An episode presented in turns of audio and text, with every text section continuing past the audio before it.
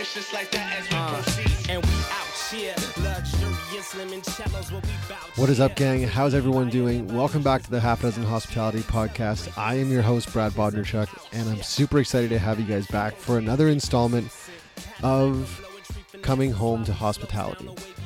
This series I've put together in partnership with Nova Scotia Tourism as I took part in their program called Creator Coast that saw me driving around what I think was the entire island of Cape Breton Island, meeting some of the most genuine, uh, interesting, welcoming, and hospitable people that I that I had ever met. And it's made for some fantastic content here in the podcast, and I feel so lucky that I was able to do it. So thank you to the team over at Nova Scotia Tourism. This week, you're going to hear me sit down and chat with Cherie Swift from GRA. Now, I'll just tell you, driving to Gra, I was sure I was in for a surprise, and I was. This quaint little restaurant on this beautiful little farm down this dirt road is is such an experience, and I was so lucky to have an opportunity to sit down and learn more about what Gra is from Cherie. Cherie has a true vision and a true passion for what she's doing, and it was an honor to sit down and facilitate her telling her story on this platform to you guys and also hearing it myself firsthand. I know you guys are going to enjoy it, so I'm going to leave you to it. Sit back and relax this episode with myself and Cherie Swift from Ga- Gra in Cape Breton.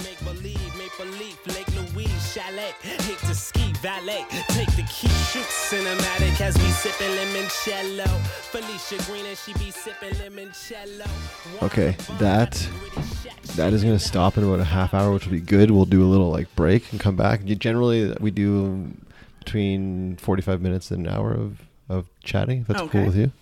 Uh, we are already recording, so welcome to the Half Dozen Hospitality Podcast, Cherie Swift.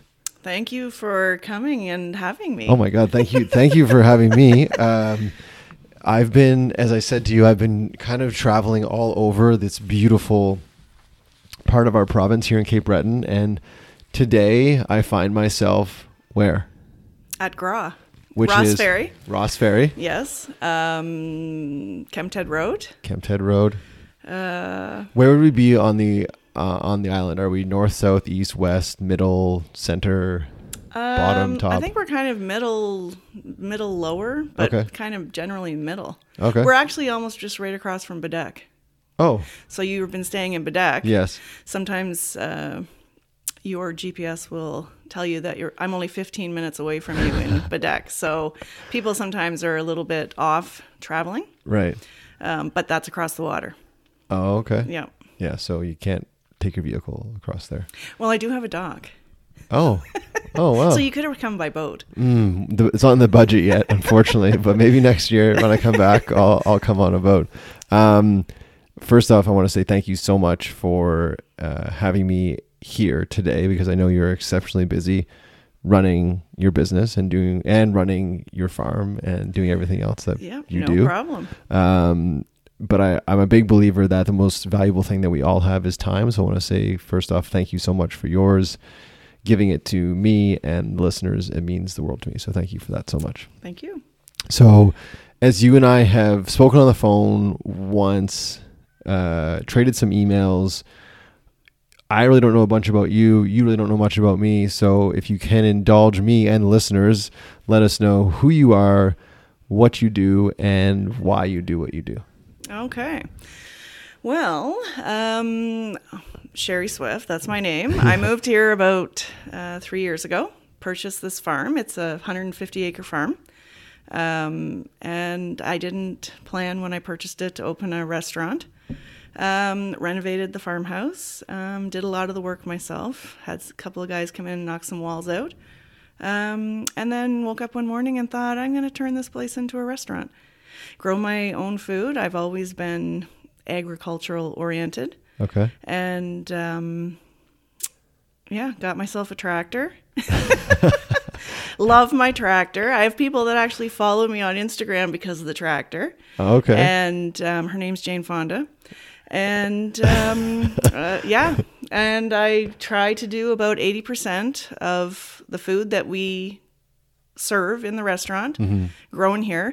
This year we added some uh, meat birds, and we're, we will be adding some pigs Oh, okay. to the menu, pork to the menu.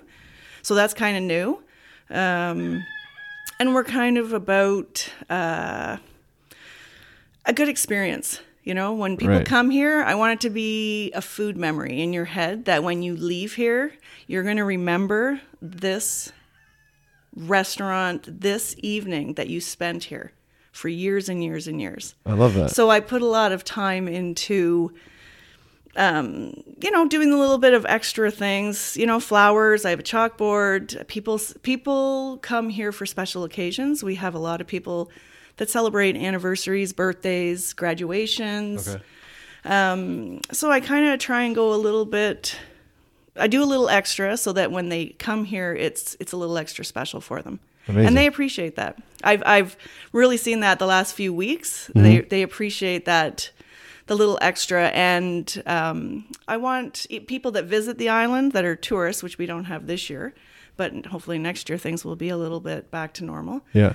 I want them when they visit the island that when they leave here, they leave here with a an extra special memory. Amazing. Yeah. That's. Uh, lo- sorry, go ahead. Finish Oh. I was just gonna say a lot of our memories are you know it, are food memories. Oh my God! Yeah, I mean, I think we could do a whole. We could do seven hours on the importance of food and culture and memories yeah. and. and things you remember when you were younger, and you don't just remember the food. You remember the sun was shining. You remember sitting on the grass. You remember the charcoal barbecue. Mm-hmm. You remember what you were eating. Yeah. It's all uh, part of the experience. Yeah. So I want to send people away with that. That is and can be at sometimes a very lofty goal. Uh, not really. No. No? Because Okay. I, I think I, I think when people come here, they don't feel like they're at a restaurant right off the bat. Oh no, for sure. When you pull in the driveway, you don't feel like you're at a restaurant. You're at a farm. You're at your grandmother's farm. Right. You're at you know when you were younger, you were you visited a farm or you knew somebody who lived on a farm. And when people are here, um, they don't act like they're in a restaurant. Mm-hmm. I've got people that don't know each other at different tables. All of a sudden, you know, getting together, conversing. That doesn't happen at a regular restaurant. True. It actually uh, surprised me when I first opened. I asked, said to myself, why, why are people doing this? Why Mm-hmm. are they, you know, talking and interacting? But it's because they don't feel like they're at a. Yeah, so I guess when I when I said it's a lofty goal, I think I think a lot of restaurant operators, chefs, managers, etc. They set out with that goal in mind. Like they want to be, we want to be part of a memory. We want to help create memories, and it's difficult because they're doing so many different things, and maybe just their space doesn't allow for it to happen organically. Whereas I feel like not having experienced a meal here yet, which I will do tomorrow, Yes. um, it, it's probably it's it's a lot of what you do and have done in this space, but it probably is just this space. It's just it is different. It is, is. it it is a it is for all intents and purposes a home, right? is. So it, It it, is. kind of it kind of lends itself to right away.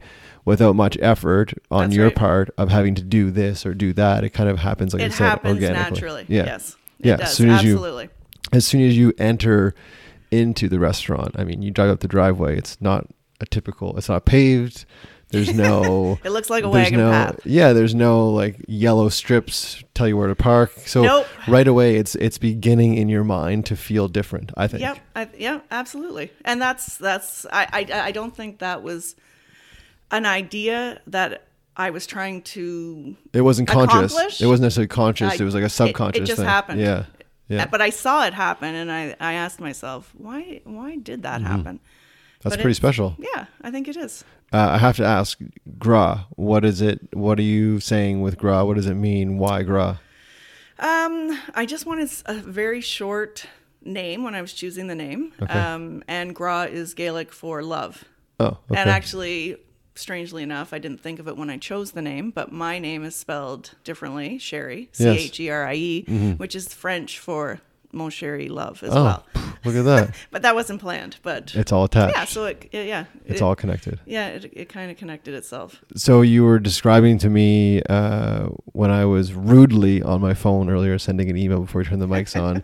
you were describing to me the menu for tomorrow night, which would be, I'm assuming, similar to the menu that you'll do most times in that not necessarily the products but the process that you go through where you Yes.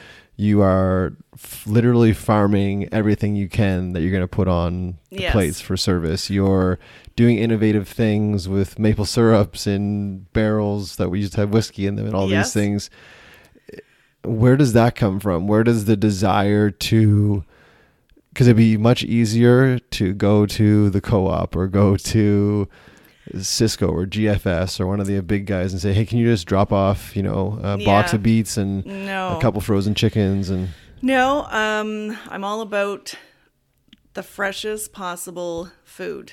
Everyone, I believe, everyone in this world should at least once Mm-hmm. taste a fresh tomato that was just picked out of a garden that didn't have any plastic over it. There's no greenhouse connected mm-hmm. to it mm-hmm. because there is absolutely no comparison to from that to what people eat. oh, for sure. So a tomato is just an example of that, but I mean the broccoli, the onions. Um, I've I mean I've got kohlrabi, I've got fennel, I've got herbs. I I I have a whole bunch of things, and as that stuff starts to ripen, I Mm-hmm. think, okay, what am I going to do with this?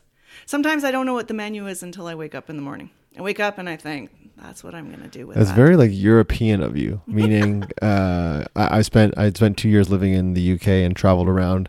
I was super blessed and super privileged to be able to do that. Um, and I remember I remember going to like small hole in the wall places in Paris, and it was just that. Like you would literally see the chef writing with chalk in the morning, like, "Oh, this is what," or the what, whatever was dropped off from the farmers or from the bakers or whoever. That would dictate the menu for the day. Absolutely. And that's what I do. I write it out.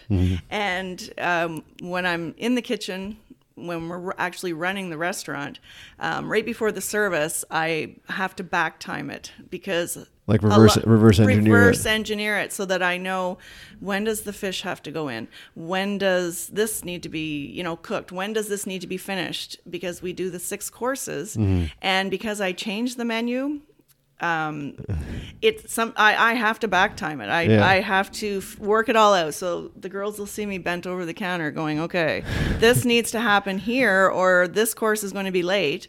Um, we start our dinners at six, and they usually end around. Depends on how many people are here. Um, if we have a full house, which is twenty, they usually end around between 9.30 and 10 Yeah. if we have 15 14 less it- you know 9 or 9.30 Yeah. um, so it's important that everything is TikTok. TikTok. Yeah. Or and the thing that usually slows us down are the wood-fired pizzas because Right. I can only put Do one so pizza many. in there at Right. a time.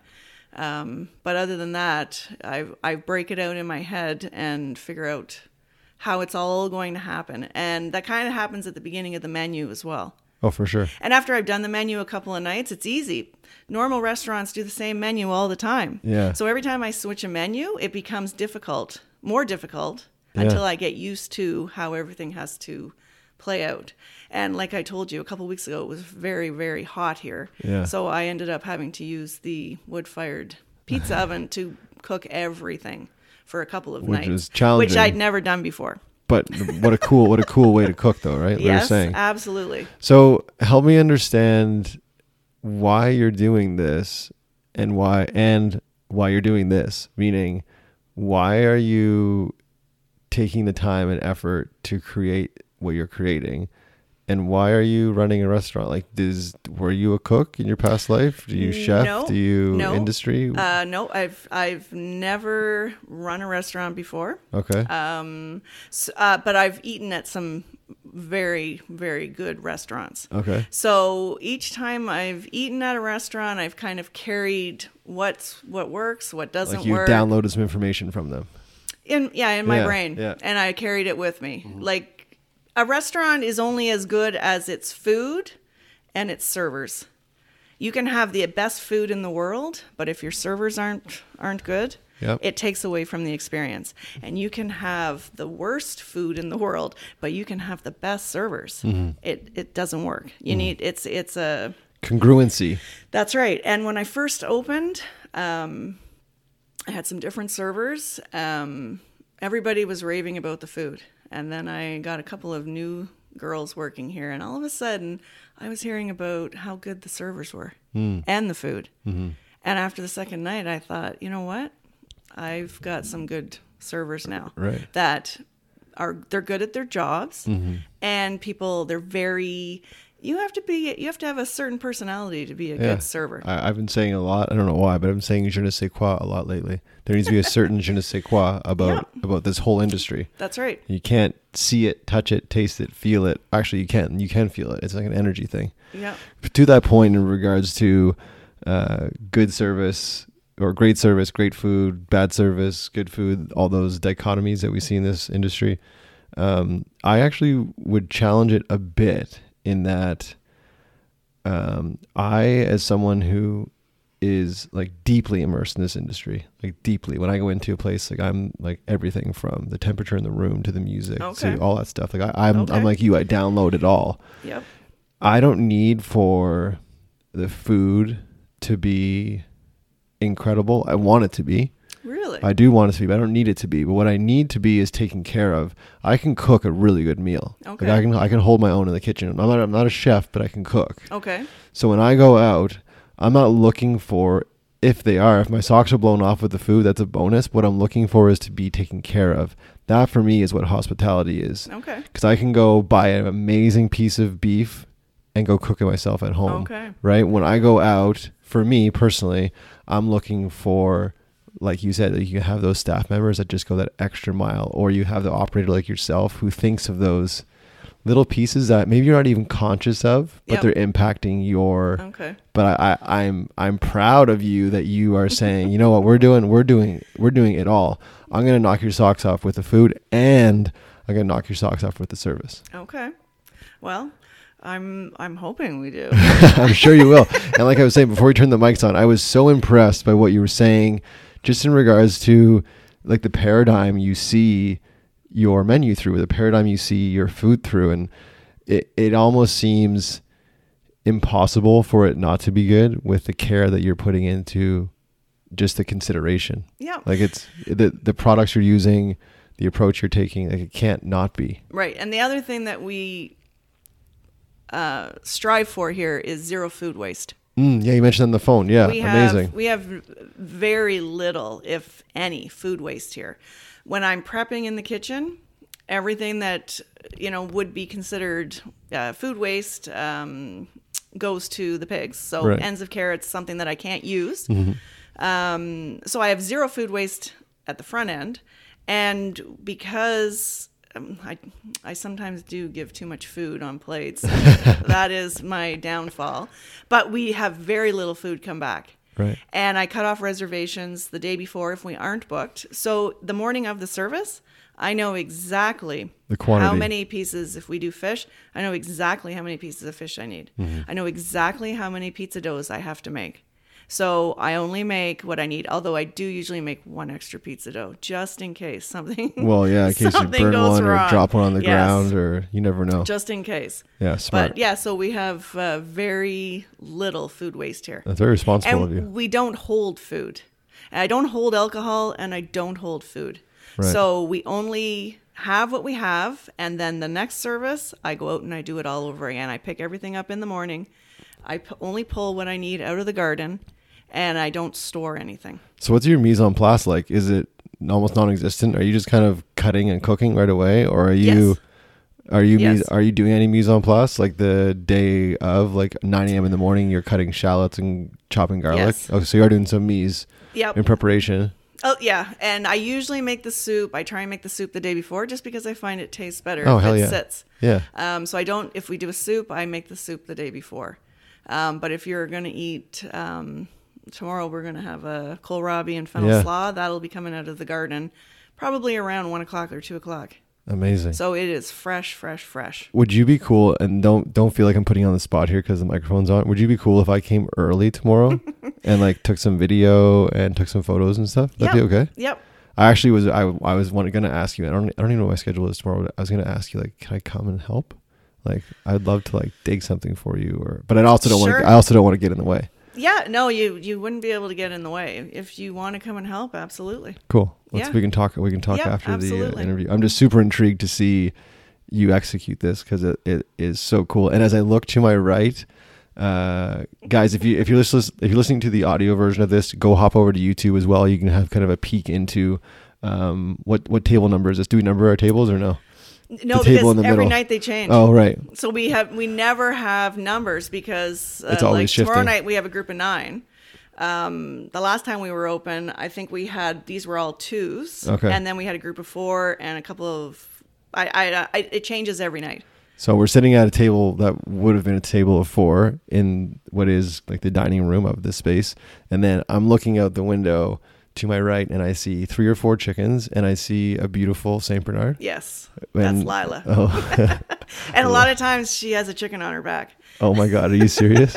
I'm serious. Yes. Was Lila a purchase when you purchased the property? Did she come with no, you? Lila was my oldest son wanted Lila. Oh, okay. And so I let him get Lila, and then he went away to college. So Come I on, kind son. of yeah. I You adopted- you I adopted Lila, and she actually was my travel companion Uh, when I first moved here. I traveled back and forth to Ontario quite a few times, okay. and she traveled with me. Now she's she's quite old right now. Like she's I think she's ten.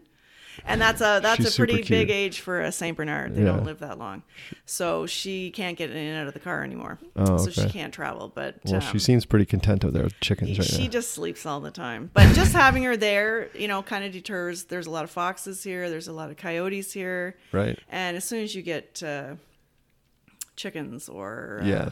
then Yeah, no, get some water. Uh, you know what? If, I was just gonna actually say, as you were describing that, the chickens. I know you just uh, sent a bunch out to get processed last week or first thing this week. Last week? Last week. um, It's what is it? It's- Monday. yeah, Monday. Um, I sat down with uh, a chicken farmer, in, uh, Jill, Jill Azanza from K and M Farms in BC. Jill, if you're listening, oh, you okay? Cherie's Cherie's having some issues. Um, Jill Azanza, she runs uh, K and M Farms in Abbotsford, BC, and they're a like a completely um, I don't know how to say it. They basically raise chickens the way you're supposed to raise chickens. right. Uh, they don't touch anything. Like the chickens just live outside, and That's she's these ones did. and she is committed to leaving it that way, even though she knows that She's gonna lose. she's some. gonna lose some and it's cool she was showing me um showing me how she can tell what the prey was uh sorry the predator was pardon me uh so she could tell if it was an owl Oh, because okay. the chicken carcass the body will still be there but the brain will be gone Oh, the owls just take the brain sorry guys if you're like sensitive to this stuff but this is just mother nature Yes. and she can tell like when a hawk or an eagle comes and just there's just like a, a circle of feathers and nothing else Right. um or a fox Or a fox does yeah the same thing. You just Yeah. see the, a big clump of feathers. yeah Yeah, and that's exactly how I raise these ones. They, I, my backyard is fenced in. It's about an acre with dog fencing. It was like that when I bought this place. okay And um, I have some hens, like egg laying hens. yeah And when I got the meat bird chicks, I actually had them around the corner on the porch because they were day olds and I had to make sure that nothing got them. Uh, then they went into the hen house for a few days, and then from there they went into the backyard when I thought they were big enough that, well, the other chickens wouldn't kill them, or you know, eagles Yeah. or something wouldn't get them. And I fed them just a very small amount of the food in the morning and a very small amount. And so they lived on bugs and insects, Poop and- butterflies. no, not poop. Um, they, I mean, the whole backyard is just grass. oh wow So they never. They're not know, eating- If, if they were in a small confined area, then yes, Yeah. they would have been pecking where they were pooping. I was thinking like other poop, like other No. like no. No, no. Oh, wow. Very uh, apples. There's uh, apple trees back there. Oh, so some that. early apples fell, so they were eating apples. That's so and cool. Very natural. Uh, no antibiotics. None of that. And they lived a, a very good life. Yeah. They really did live a good life. That's awesome, Yeah. and it's cool that you're. important. Not only not only what it tastes like and um, the whole process uh, or the end process. It's you know they lived a good life. They Yeah. got up when they wanted to. They went outside. They had a shelter to live in, and when they felt it's time to get up, they went out and started eating. And when they wanted to go to bed, they went to bed. They, you know, had clean water all the time, and um, they, They were were, just- they were happy. They were just being chickens. That's They something. That's something I learned chickens. learned from Jill was you want to see birds like chickens, uh, geese, turkeys doing bird-like things. That's right. And if they're not, that's when you know they're they're stressed or they're not in the right environment. So you want to see them dust bathing and doing all those things that birds do. absolutely. Yeah, see, I, I got educated on chickens. It was good. um, uh, talk to me about uh, challenges. What has been like the steepest learning curve for you? I still haven't been able to pull out of you like what you did before this or why like all of a sudden you decided to open up a restaurant. I will get there eventually, but what has been in deciding to open up a restaurant, deciding to run a business out of? I'm assuming you live here as well, out of your home. Yes, upstairs. So what have been what has been the steepest learning curve for you? Well, I think this year, obviously, COVID. Right. Um, we didn't open, like, I, I don't know what the actual date was when they said restaurants could open. We didn't open for about two weeks after that date um, because I wanted to uh, get the porch outside done so that we had extra social distancing room uh, for tables. Um, but that didn't work out because it rained at five to six both nights we were going to use Oh my god! of course, yeah, of so course. that didn't work out for us, but um, it was a good idea. um, so I think COVID this year has been our biggest challenge, Like a roadblock, chokehold. a roadblock. I think, and I think um, not just for the, for us as a restaurant, Mm-hmm. But for the people who came to the restaurant. I Mm. noticed in the beginning when we first did open up, reopen. People were just sitting and talking about COVID. I know it's And I it gets thought, pretty boring. I was in the kitchen thinking, "Oh, that is not what I want. I do not want people to come here. This is not my plan." To have people come and talk about COVID all night, that is not an experience. That is Yeah. that is not What how I see my my restaurant as as running. yeah, And um, then about a month ago, I was, I don't know what course I was on, but I could hear a whole big group of people out here sitting at different tables, interacting and laughing. A deep laugh where you know their shoulders are shaking. They're Right. laughing so hard. And I thought, there it it. is. You did it. It's back. yeah, There, it, and it's not. It was nothing I did. I think people have become a little more. There, people are starting to get used to living this way, right. and I think in the beginning people were a little leery about eating out and sure. being around people and how that. But they wanted to do it, but I think they still. It was in the back of our heads, you know Yeah, oh, definitely. and I, I know it still is, but I think people are starting to get used to it and think, you know what, this is this is how it is, Yeah. and I'm going to make the best of it. Exactly. And they're making the best of it. So I've I've definitely seen a note a, a difference over the past month of how people are they're enjoying themselves more.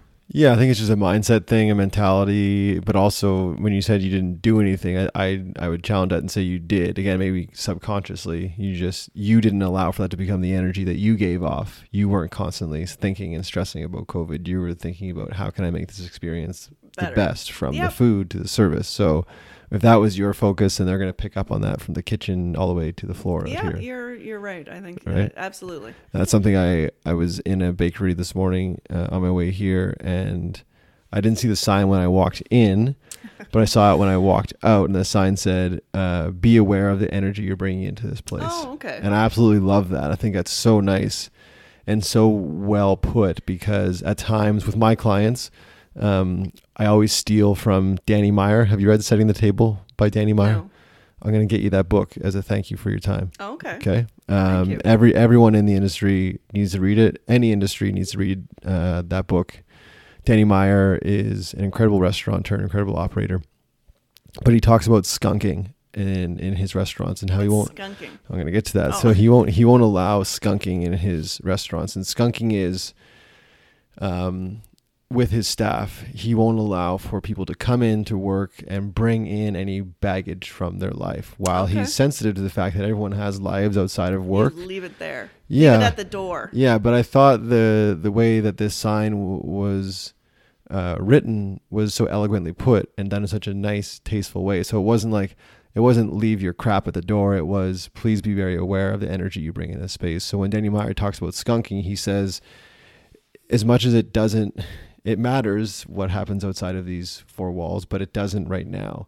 And I can't have you bringing an energy into my business Right. uh, that is counterproductive to what we're trying to achieve. So be very aware when you're stepping on the floor, greeting guests, even cooking the food Right. right? That is going to come through. And what we're trying to do here, like you said, when you're sitting in there and you hear that those those stories being shared, and it's counterintuitive to what you want to have done, it's just like ah, that's not what we're going for here. Right. But, it, but it'd be very difficult for you to come out and be like, "Excuse me, uh, can you please stop talking about COVID?" Can but I wanted to do that. Yeah, I you- wanted to come out and say, listen, talk about COVID somewhere else. I want you to enjoy your experience, and I know you're not enjoying your experience Yeah. when you're talking about and you COVID. could, you could have done that because I feel like you could you of all people could do that 'cause you probably would have done it in a very tasteful way that would have come across it would have come across cr- politely um, and maybe they would have respected it. Maybe they wouldn't. Who knows? Right. but it's nice that you're able to now reflect back and go you know what? I have seen that shift. And I think we're seeing it uh, in all parts of our lives right now. Everyone's everyone understands that yes, it's a very serious thing, and yes, there are a lot of negative ramifications from this, but there's also a bunch of positive stuff coming from this as well. Like the amount of the amount of local businesses, local farms that are now seeing massive upswings in their business Right. because of this. The the focus on local for me has never been bigger, and I think that is such a positive from all of this right. Absolutely. and I think it's a great way. As much as as much as I'm sure you would love to have uh, a demographic from BC and Ontario and Texas and Florida, and all those places. Like, how cool is it to have people from Sackville, New Brunswick, and Antigonish, and Yeah, different parts of the or Newfoundland? So there's Yeah. there's positives as well. Uh, let's take a quick pause, reset the cameras, and come right back. I'm gonna get Cherie to finish the one sentence that I've been asking everyone on this trip, and I know she'll do great. So hang on, guys. We'll be we'll be right back.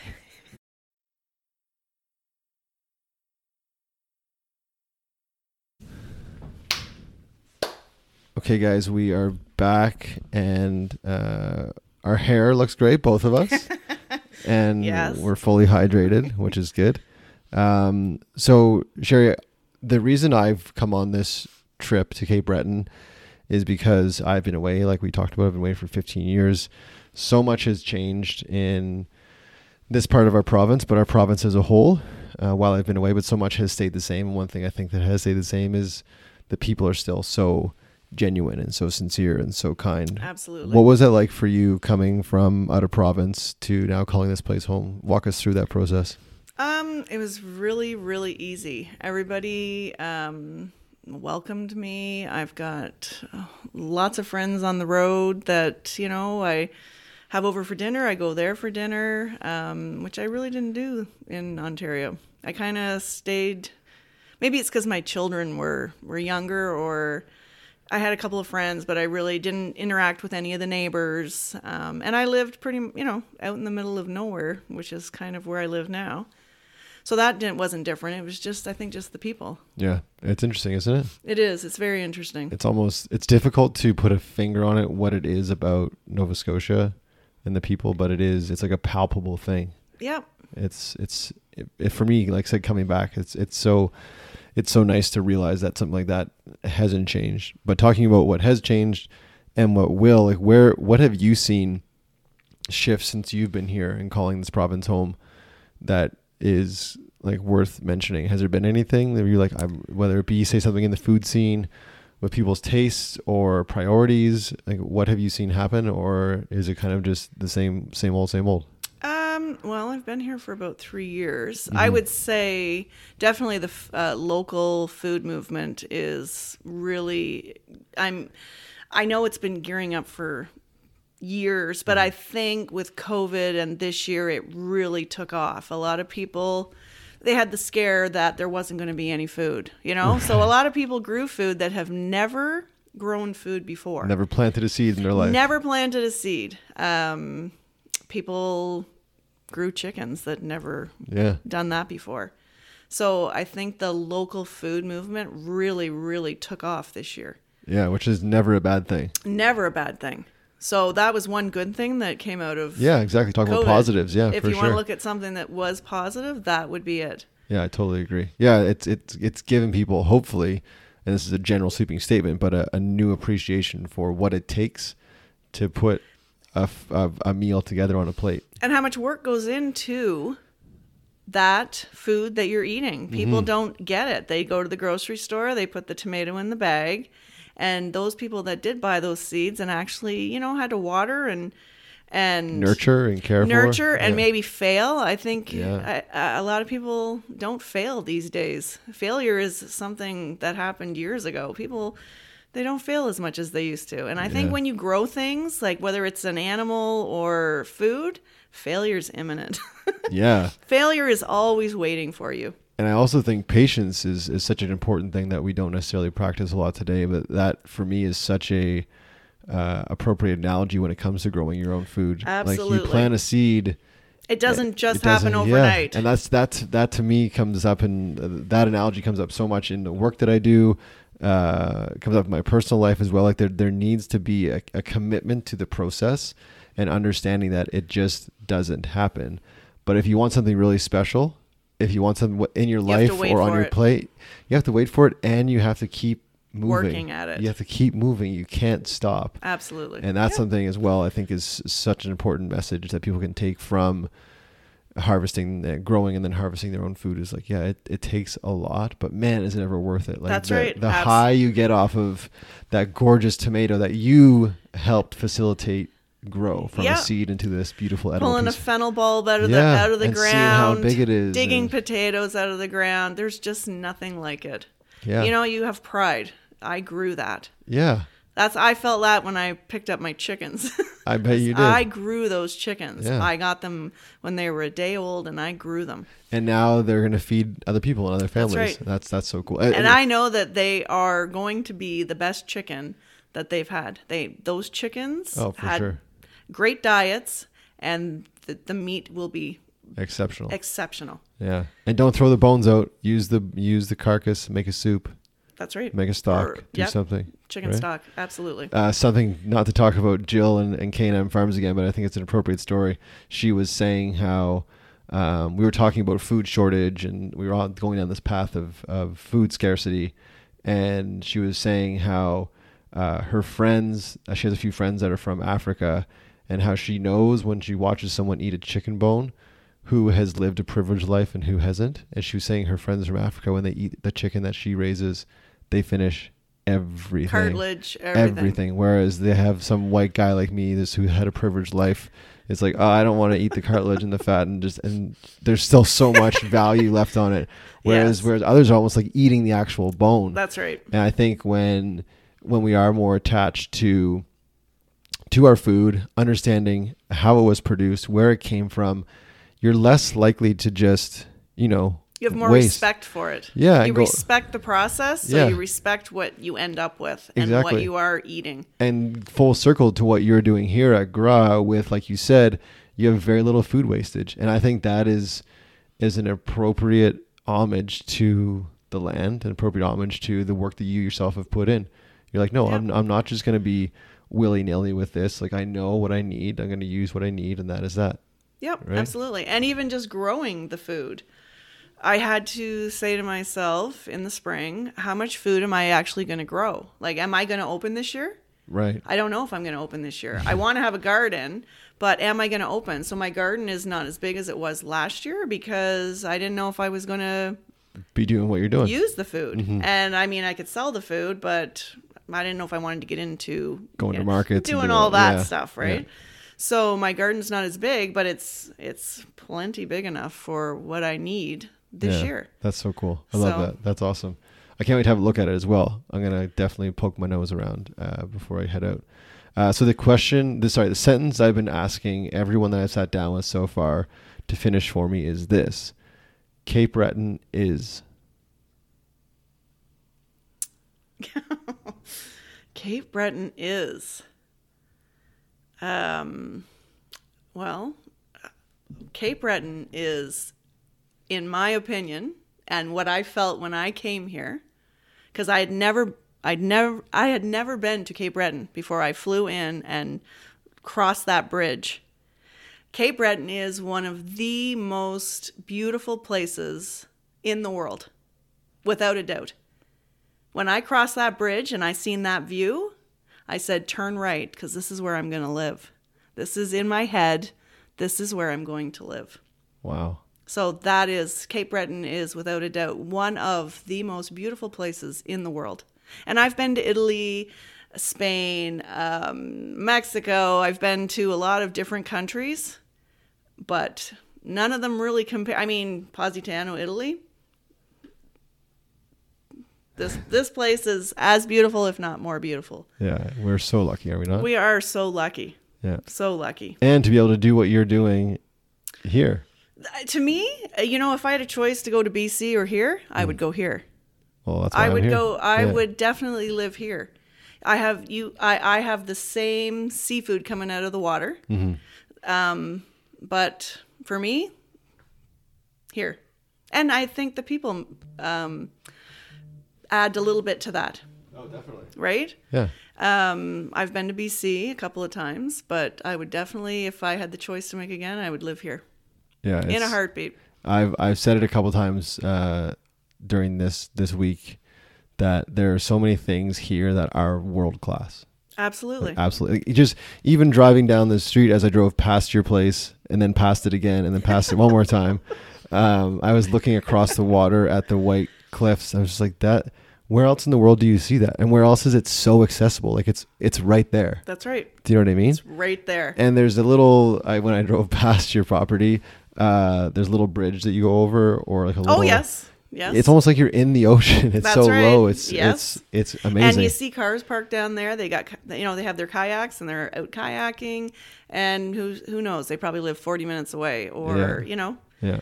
um, no. It's the, the the everything about this place is is stunning. It's stunning. Yeah, for me, it's it's such an accessible place still, and I wonder if we want for it to be more discovered, or are we wanting to keep it to ourselves? Um, I think I think we want it to be discovered. Yeah, Um, and I think because of COVID, I think a lot, you know, everybody talks about the staycations this Mm-hmm, year. A lot of people are exploring not just Cape Breton, but you know, the Atlantic provinces that maybe didn't, maybe they went elsewhere in in the past right. Go to Carolina or go to Toronto or, or wherever. Yeah. yeah, Yeah, yeah. No, I, I'm I'm a big I'm a big believer and there's there's no sense of having something if you can't share it. Mm-hmm. So I think yeah, while while I think we want to try and hang on to the mystique and the beauty that is, you know, Nova Scotia beaches and the Highlands and all these things, but man, I say come one, come all, like that Yeah. the, in the tr- in the true Nova Scotian way. welcoming. Yeah, like let's open our doors, open our arms, and just say like, yeah, you're brothers and sisters, so come and enjoy our space. Yeah, and enjoy the views and everything that Cape Breton has to offer. Yeah, The which food, yeah, the food is incredible. It is. I'm learning it's not just, and I knew this intuitively, but it, it's not just fish and chips. It's No. not just fried food. Like there's so much more going on. There's some great, great young talent uh, in this uh, part of the province as well as doing some really cool things that I look forward to seeing. Talking about 15 years ago, like look at what's ahead 15 years. Like what could Gra be 15 years from now? You know what I mean? Like there's so much potential. right? I hope it's still small and intimate. I, I don't I don't want it to become a No, we're not like a, we're not gonna do like a 300 seat no, restaurant. No, I want it to stay pretty much how it is. But I, I- want it I want it to stay intimate. I want it to be I want people in 15 years to still walk through that door Mm-hmm. And feel like they're not walking into a restaurant, they're walking into a their grandparents' farmhouse or my guess, my guess in 15 years they'll be walking in, but they'll have to wait three hours in a line to get well, in here. no, because I can only hold so many people. So Well, maybe we do like a little. We have like a, we, we build a hut on the side, and we do uh, like we'll sell pizza by the slice or something. Well, or I have knows? thought about getting a an old silo, a metal silo, Yeah. and turning that into sort of some sort of There you go. you know extra space out Who there. knows? Who yeah, knows? who knows? So there is, I I think, I think there will be some inevitable growth. I think for me, uh, having just met you and not not having experienced the service yet, uh, f- for me, my wish is that yeah, nothing changes, but doesn't stay the same. Meaning, No, meaning everything just gets more refined to your vision in your Right. mind. Like the service just gets better and better. the food just gets better and better. Yep, your absolutely. your ability to work with your terroir that you have here just gets even better. So the tomatoes are awesome now, but my God, they're going to be like the best tomatoes in 15 years. Do you know what I mean? Yeah, mean? and things change seasonally. Yeah. Here, like last year, I had a full uh, tree full of cherries. This year, I have no cherries on the tree. So, for whatever reason, I don't know if the blo- it was full of blossoms. I don't hmm. know if they got hit with a frost or what. Right. happened, but just changes like that changes my menu. I Yeah. had it last year. I won't have it this year. And that's all. Again, that's just learning, right? That's right. And things that I can't control. That is huge. Understanding what isn't in your control and what things, is, some things I cannot control, and that is just life. And that is okay. and that is okay. So Uh, I will I will have and maybe I have something different this year that I didn't have last year. Yeah. I'll have I have blackberries, you know, raspberries. Um gonna have lots of apples. Things Yeah. I may have something different this year. I love it. I love I love your ability to seemingly just go with it. Um, Well, when you're when you when you have a farm and you have animals, you just go with it. There's days it's not up to you. It's not up to me. You Yeah. just go with it. You're Whatever. dealing you're dealing with everyone's mother, which is Mother Nature, and That's right. the moment you start to disagree with Mother Nature, she'll quickly correct you and say, uh, "Excuse me, uh, I'm the one that decides how That's this right. all goes." and right? she did that last year when we had the hurricane go through. Yeah, exactly. Absolutely. She says, "Smarten up, everybody." She said, "That's it. Yeah. We're, you know, yep. we're hitting we're hitting reset. Um, speaking of control and no control, you do have control over this. I have two questions for you that I've asked every single guest, and we're Okay. on two years plus of recording these episodes, one every week. So I'm super proud of that. Okay. Um, but the questions are these. Uh, so it's called the Half a Dozen Hospitality Podcast. Okay. So I have for you, Cherie, uh, the half a dozen have tos and the half a dozen haven't yet. Stay with me here. Okay. So I need from you one to six. You can do one thing or you can do six things you've experienced in your life that you feel like our listeners have to do, meaning grow your own tomatoes, meaning uh, support local, mean a book you've read, a trip you've taken. You talked about some of the restaurants you've been to all over the world. One to six things that you feel like our listeners have to do. Um, I probably will just go with one, and I believe everyone should know how to grow their own food. I like it. Everyone. I I believe it should be taught in the schools. Mm-hmm. Even at a young age, everyone should know how to grow their own food, and there is a lot of people that don't know how to grow their own food. Mm-hmm. And it gives them, we already discussed this, a greater appreciation of the food they buy and the food they eat when they realize how much work goes into it. Or the food they don't eat that sits in their fridge goes bad and they throw it out. Or the processed food that they eat. Eek. You know? Yeah. So I believe everyone should know how to grow their own food. Get some dirt in your fingernails, people. Get your hands dirty. Whether Get your kids' hands dirty yeah. And whether you're a vegetarian or a vegan or a omnivore or whatever you are, Everyone will eat something yeah, grown in a garden. exactly. Uh, the last one I have for you then is the half a dozen haven't yet. So same idea, but kind of a bucket list, if you will. So I need one to six things that you've yet to experience. So Cherie Swift's haven't yet. Um, jeez, what do I want to do? I'm one of those people that if I have it in my head, I just do it. like moving to Cape Breton and buying a farm. That's right. Yeah. Or waking up in the morning and saying, I'm going to open a restaurant. or or the day of making the menu. That's right. Right. Um, what would I? That's a tough one for me. Um, well, I've always wanted to own water buffalo so that I can Oh, make okay. my own water buffalo I need mozzarella. To, I need to introduce you to my friend uh, Matt in BC. We did uh, we I do a charity dinner series through my consulting business, and uh, each dinner I do I uh, I focus on a different farm Okay. and a different charity.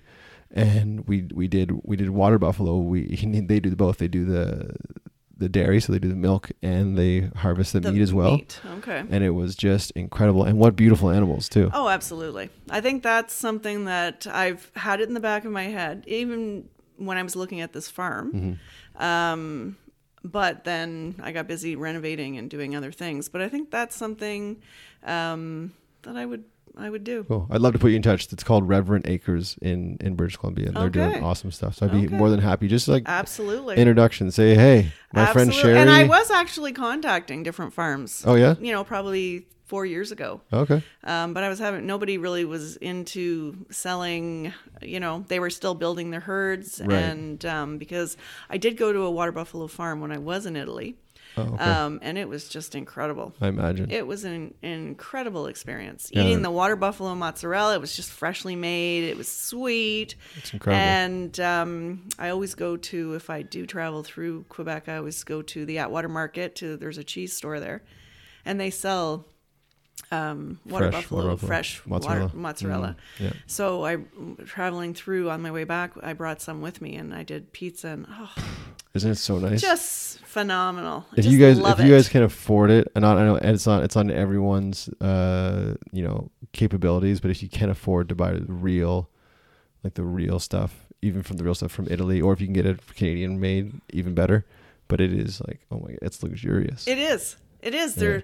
It's sweet. It does not. It. I mean, it's. I, I understand it's mozzarella cheese, but Yeah. comparison wise to anything you've ever tried, there's No. just no comparison. it takes any pizza I mean, to, to- a, a you level you can never hit unless Yeah. you have that mozzarella on the cheese. Exactly. Buffalo much. Yeah, Yeah. It's Unreal. Yep. Uh, I want to say thank you so much, Cherie, for making time for me. Like I said off the top, it, it is the most valuable thing that we have. You are extremely busy, so I appreciate you making time for me and the listeners. It means the world. And I want to say, uh, although we've just met, we have shared this conversation. We've shared some microphones, and I, I consider you to be a friend. So if anything I can do to help you in your process, I'm more than willing and happy to do it to fly the GRA flag. And if you guys are looking to find out more about Cherie and her restaurant here, the best way to do that is Uh, well, we have a website, Mm-hmm. so it's www.earth2tabledining, okay. um, and you can um, have a look at you know pictures of our food that we've uh, served. Um, we have a link to uh, TripAdvisor. We have really good reviews on TripAdvisor. We don't have a lot yet, but we're new, We're so bu- we're building We're that. building. Yeah. Um, and you can book a reservation on there, and there's a contact form. If you have questions, you can Mm-hmm. contact me through the website um, via email. And yeah, Perfect. Um, that's it, guys. That's Cherie. I am Brad. This is the Half a Dozen Hospitality Podcast. Thank you guys for tuning in as you do week after week. If it wasn't for you guys, the show would not exist. I love and appreciate you all. Um, any last words, Cherie, or is that it? You're good. No, I just wanted to say thank you for Oh, gosh, contacting yeah. me. And um, this is my first podcast, so I hope. You did awesome. you did an amazing job.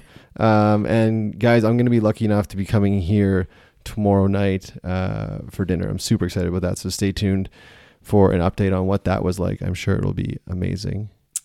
I'm hoping it will be. It will I'm, be. I'm sure it will be, It but will I'm be. hoping. It will be. I know. I know it will be.